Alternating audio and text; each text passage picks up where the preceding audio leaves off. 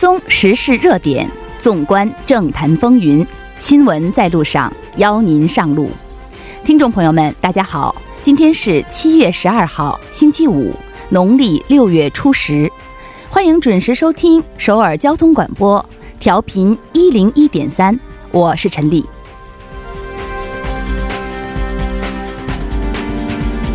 韩国明年最低时薪敲定为八千五百九十韩元，上调百分之二点九，上调率为文在寅政府执政以来最低水平。最终结果更接近经营界提案，劳动界对此表示强烈不满，批评文在寅政府未能兑现尊重劳动者、解决收入两极化的竞选承诺。仁川红色自来水事件仍未得到完全解决。仁川受灾地区的学校供水中检测出致癌物质，部分家庭投诉自来水中散发腥味儿。仁川警方已对仁川市长朴南春和相关责任人展开调查。时事讨论会一直以来错综复杂的韩日关系，近日来更是跌入了冰点。危机中的韩日关系突破口究竟在哪里？今天的时事讨论会，我们将与大家深入讨论。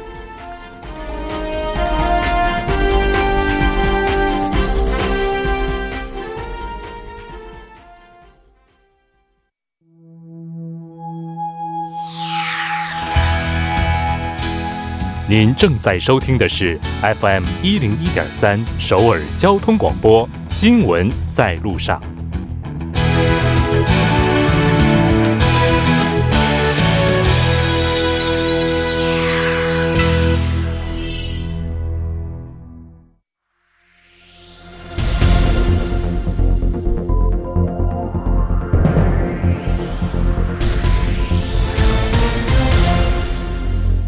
此时此刻，主要新闻。现在我们把时间交给新闻播报员司空宽叔，我们稍后再见。下面是本时段新闻：韩国国家安全保障会议事务处长十二号在青瓦台召开记者会，表示，韩国作为联合国会员国，一直在严格履行安理会设备决议，对日本所谓韩方未落实对北制裁的言论深感遗憾。他说，韩方提出建议，委托联合国安理会专家小组对韩日两国违反多边出口管制的情况进行调查。若发现韩方有过错，韩方将对此道歉，并立即采取整改措施。但如果韩方没有过错，日本政府应当对韩方道歉，并撤销限贸措施。下一条消息。国会预算结算特别委员会今天召开全体会议，开始对追加预算案进行审议。共同民主党的立场是要求尽快处理追追加预算案，以便灾后重建和应对经济的下行压力。但自由韩国党认为，本次追加预算的目的在于博取民心，为明年的议员选举铺路，因此准备大幅削减预预算。正未来党表示反对追加创造就业岗位的预算。下一条消息，明年最低工资最终定为八千五百九十韩元，较今年上涨百分之二点八七。最低工资委员会十二号在第十三次全体会议中，最终商定明年的最低时薪为八千五百九十韩元。较今年的最低时薪八千三百五十韩元上调两百四十韩元，上调幅度为百分之二点八七，换算成月薪为一一百七十九九万三千三千三呃五千三百一十韩元。下一条消息，上个月出口物价和进口物价时隔五个月双双下跌。韩国银行公布的二零一九六月进出口物价指数显示，上个月出口物价受到韩元对美元汇率下跌的影响，环比下降百分之二点一。出口物价环比下跌是在今年一月下降百分之一点百分之一点四之后，时隔五个月再次出现下降，与去年六月相比，下降了百分之二点五。下一条消息，韩国关税厅十二号表示，今年上半年，韩国海关破获毒品案件共两百四十九九起，查缴毒品八十六点八公斤，案件数量和缉毒总量同比分别减少百分之二十九和百分之四十一，但仍然在过去十年的缉毒总量排名中排在第二。据估算，其中牵涉中国贩毒组织的毒品多达三十六公斤。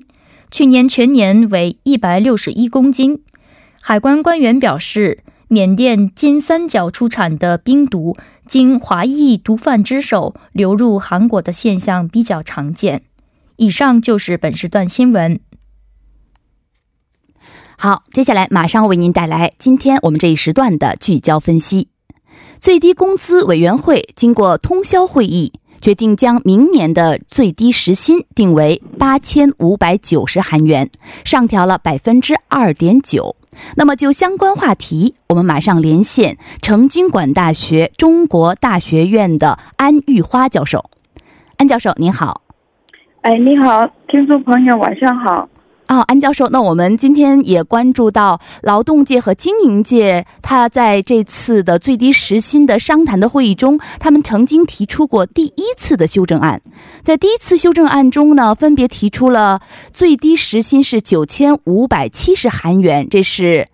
劳动界的主张，然后呢，八千一百八十五韩元，这是经营界的要求。那么最后呢，这个最低时薪最终敲定为八千五百九十韩元。那我们看到这个水平呢，好像更接近于经营界的提案。那么您认为这个是否就可以意味着经营界的胜利呢？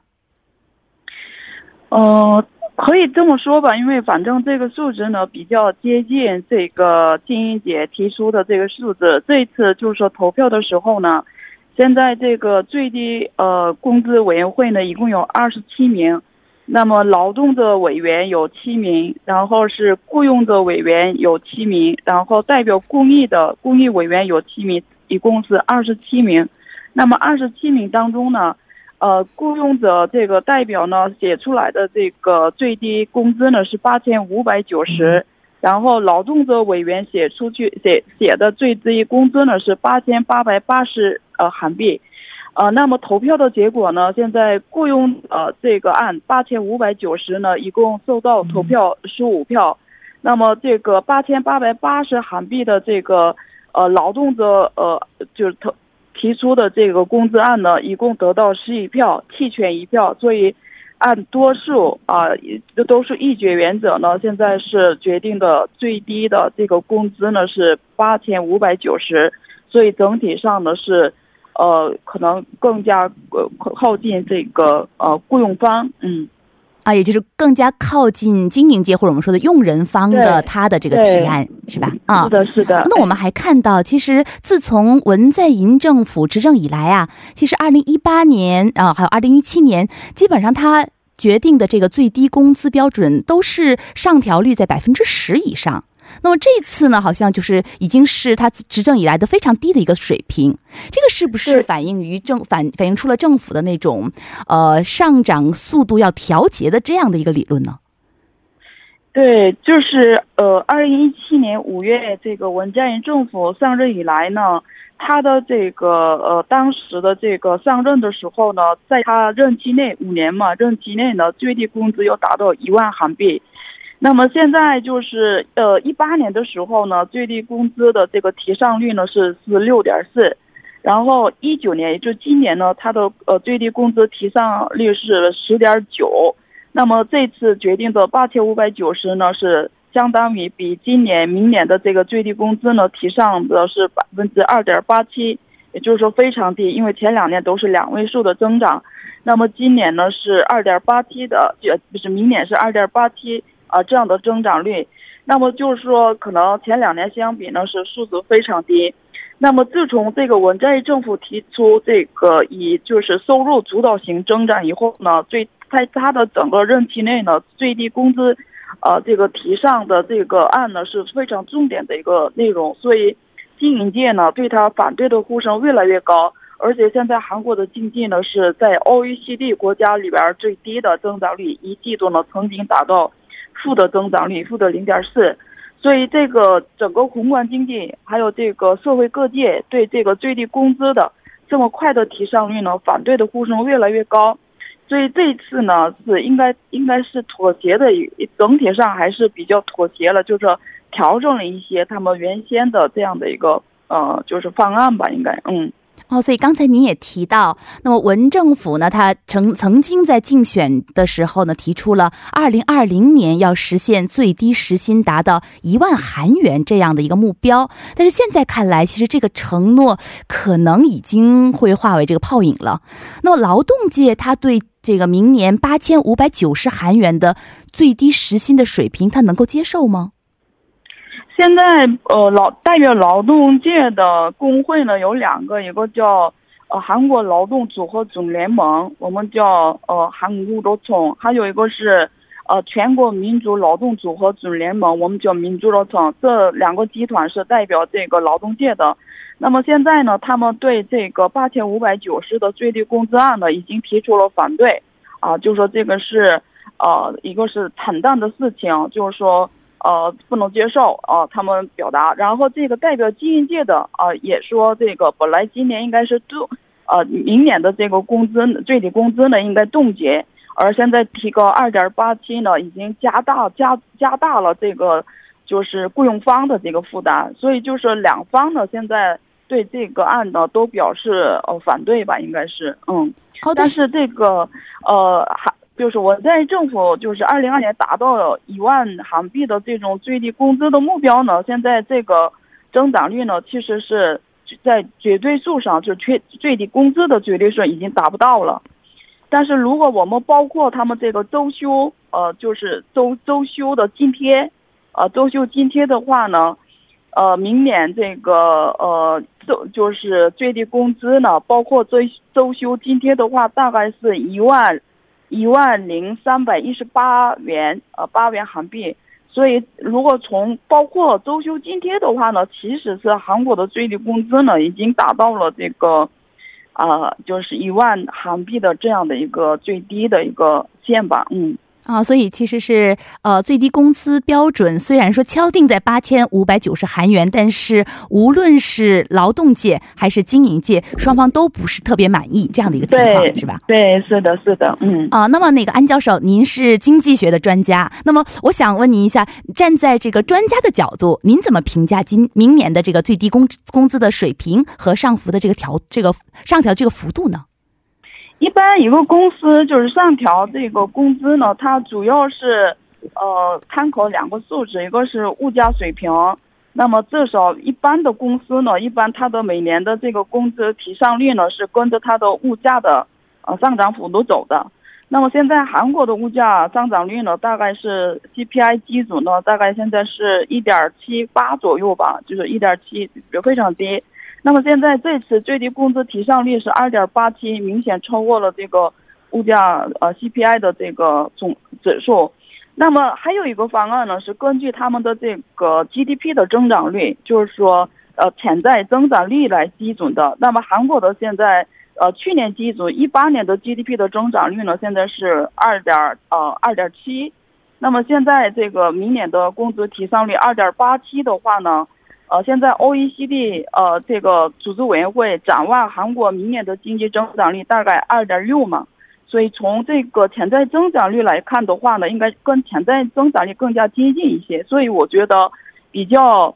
比较合理的一个增长率吧，我是这么看的，对。啊，所以在安教授看来呢，这是一个相对来说比较合理的一个选择啊。那么，另外我们还关注到呢，在最低工资行业和这个企业规模，它有一个差异化的方案，好像最近呢也开始了相关的讨论，就是不是所有的企业都要实行同样的最低工资的标准，也是不要一刀切。那么，您认为在韩国有没有必要，就是采用这种根据企业的规模或者行业的不同，适用于不同的差？异异化的最低工资呢？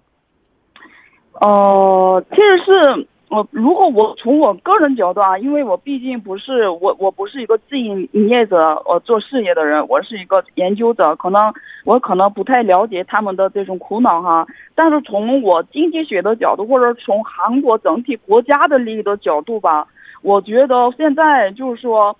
整个韩国经济结构有问题，就是说韩国现在第四次产业技术革命领域的现在整个发展呢，现在是并不是，呃，很快的。在 OECD 国家里边，我们看他们的这个统计的话呢，就是我们一般每年的总销售增长率百分之二十以上，或者是每年的雇佣增加率百分之二十以上的企业，我们称为高成长企业。那么在 OECD 国家当中，这个 O，就是整个韩国呢，呃，拥有这个高成长企业的比重最低，现在只有八点一左右。也就是说，韩国非常缺少高增长企业，所以就是说韩国经济结构有问题。现在就是说 OECD 国家里边比较呃，就是高成长企业占有率比较低的，像加拿大也是九点六，那么韩国现在才八点一。所以现在韩国呢，应该是把所有的精精力呢，应该放到。放在一个培养一个高增长率的企业，所以说呢，调整经济结构应该是现在韩国的当务之急，是吧？好，由于时间的关系呢，非常感谢安玉花教授教授为我们带来今天的深入的分析，我们下期再见。好的，再见，谢谢。好，下面让我们来共同关注一下本时段的路况和气象信息。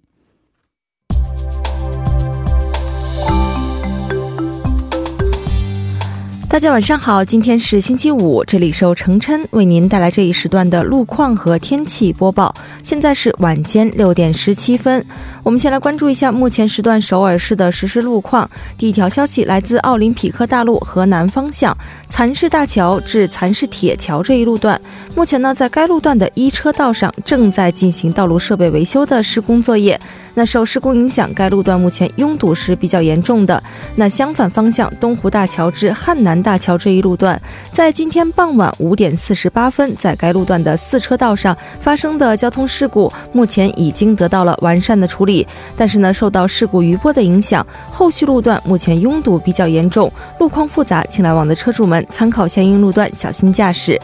好，接下来是在首尔外环高速公路板桥至九里方向，目前呢在松坡交叉口附近路段正在进行路面维修的施工作业。受事故影响，松坡交叉口附近的部分路段暂时不便通行，并且呢拥堵路段目前已经延续到了土平交叉口为止。还望途经的车主们保持安全车距，小心驾驶。我们来关注一下天气。从明天的凌晨时段开始，内陆地区两轮降雨无缝衔接。那主雨带呢会集中在江源岭西和中西部内陆地区。周末两天，全国大部分地区的气温呢将会维持在三十度左右，体感闷热。公众还是要注意及时的防暑降温，谨防暑热给身体健康带来的不利影响。好，我们先来关注一下首尔市未来二十四小时的具体播报情况。今天夜间至明天凌晨阴转小雨，最低气温二十二度；明天白天阴转阵雨，最高气温二十九度。好的，以上就是这一时段的天气与路况信息，我们稍后再见。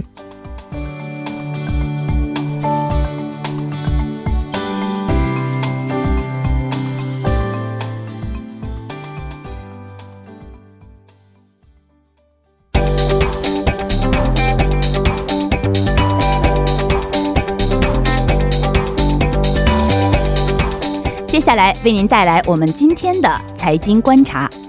好，我们有请我们的董爱颖评论员。好，董评论员你好，你好，陈丽。啊，那么呃，我们今天的财经观察呢，呃，您还是先给我们来看一看韩国股市的走走势怎么样？嗯，好的。那么今天呢，韩国两个市场又双双是以上涨收盘。那么综指 Kospi 呢是连续第三个交易日哈呈现上涨，收盘小涨了百分之零点二九，报收于两千零八十六点。那中小板 Kosdaq 呢是收盘上涨了百分之零点六，报收在六百八十一点。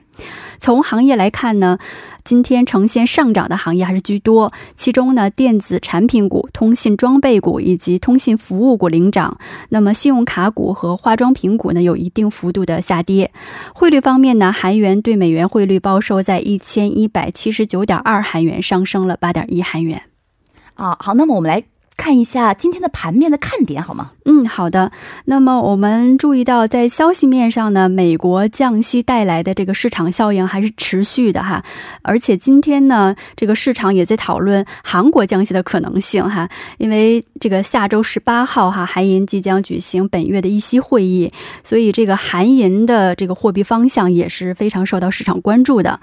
呃，另外呢，目前我们看到这个中美贸易谈判也有了一些进展哈。那么，呃，中美高层贸易谈判团呢，在七月九号呢进行了电话交谈。那么，据悉呢，美国政府不仅决定免除一百一十一种哈中国产的商品，呃，这个加征呃豁免哈这个之前的这个加征百分之二十五的关税，而且呢，还将对这个华为的部分这个供货的制裁哈进行。解禁，所以这些利好消息呢，都是给这个今天韩国股市哈，呃。呃，这个给了一定的支撑哈。那么行行业方面呢，我们看到目前世界最大的呃这个全球能源公司之一哈，叫雪佛龙的公司的这个经营团哈，目前是正在造访韩国各大造船企业。呃，昨天呢是访问了三星重工业和大宇造船海洋，那么今天呢是访问了蔚山现代重工业。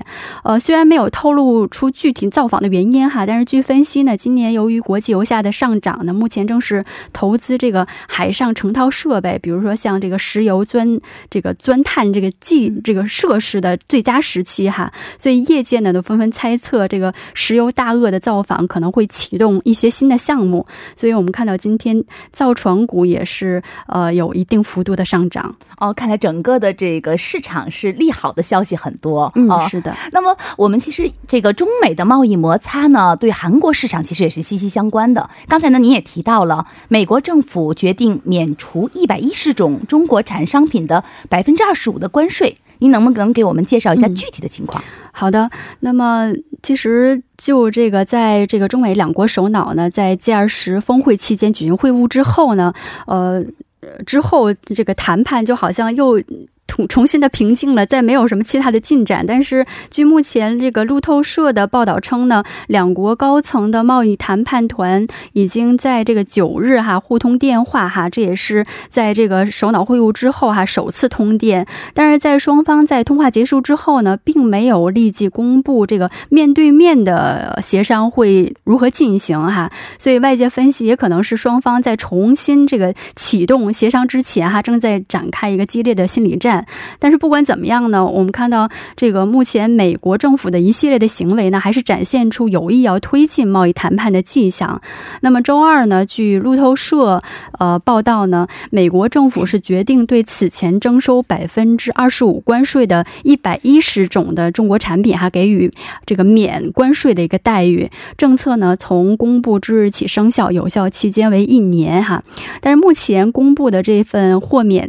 关税的清单呢，主要。主要是包括这个呃医疗设备和电子元件行业的一百一十种商品，其实这个范围还是比较小的。我们看到中美贸易谈判呢，在这个今年五月份这个陷陷入僵局以来呢，就是当时这个美国贸易代表公司呃北美国贸易代表办公室呢，就对约。一点三万件的这个中国产品，呃，免税申请中的五千三百一十一件做回了这个呃驳回的判决哈，所以目前这个一百一十种呃中国产品可以说是在呃众多的征税项目当中非常非常小的一部分，冰山的一角是的，嗯。所以这一决定呢，据报道称呢，是美国呃企业要求这个政府做出的哈，因为这些企业呢，因为美国政府对于中国产的一些设备啊、零部件追加关税哈，使得美国一些企业的收益出现了大减，所以美国政府也是出于对本国企业这个利益的考虑哈考量，然后做出了目前这样一个决定。哦，那么您刚才说到的这个中美贸易谈判中呢，还包括一个华为的问题，美国好像要放宽对华为的制裁。是的，是在七月九号呢，美国商务部呃商务部部长哈罗斯呃他表示呢，为履行特朗普总统在 G 二十峰会期间做出的指示呢，将对华为在不威胁国家安全的领域内的产品呢，向美国企业颁发供货的许可证。那么此前呢，这个呃。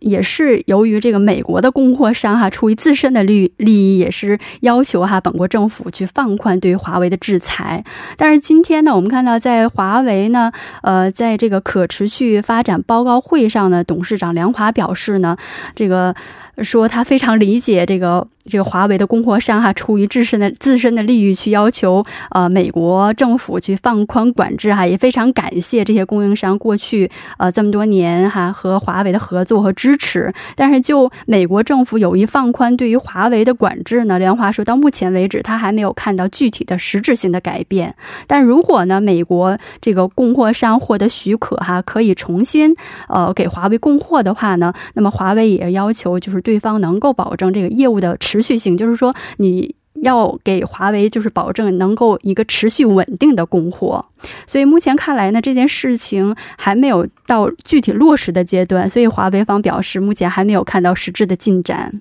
但是相对来说，还是内部的压力啊，迫使美国政府是不是做一些小小的让让步？那我们来看一下美国内部，因为我们看到昨天呢，美国的道琼斯指数它收盘的时候呀，再次刷新了历史的最高点。嗯，背后的原因是什么呢？是的，我们看到这个蓝筹。股的主场哈，这个道指是收于两万七千零八十八点，是比前一个交易日呢上涨了百分之零点八五哈。这个收盘价是刷新了最高纪录。然后以这个大型股为主的标普五百指数呢，也是上涨了百分之零点二三，呃，报收二百九啊两千九百九十九点。那么当天呢，这个标普五百指数也曾一度哈突破了三千点的大关，其实这也是历史的首次哈。那么三大股指当中呢，仅有以技术股为主的这个呃纳指哈是比前一个交易日小幅下跌了百分之零点零八。那么当然呢，这个美股它能够冲高哈，那么其实还是受美联储哈鲍威尔主席发言的影响，因为在当地时间十号呢，呃，这个鲍威尔主席发言哈，这预告了在本月末的一些会议上可能会下调利率。其实从六月份开始呢，美国降息的这个预期哈就。增强哈，然后当时市场是一直期待美联储可以一次性降息，呃，零点五个百分点。但是进入七月份呢，我们看到这个美国雇佣数据的好转哈，这预期出现了削弱，所以这个日前的这个鲍威尔的发言是再次提高了市场预期。好的，非常感谢董评论员的精彩点评，我们下期再见。再见。好，半点过后马上回来。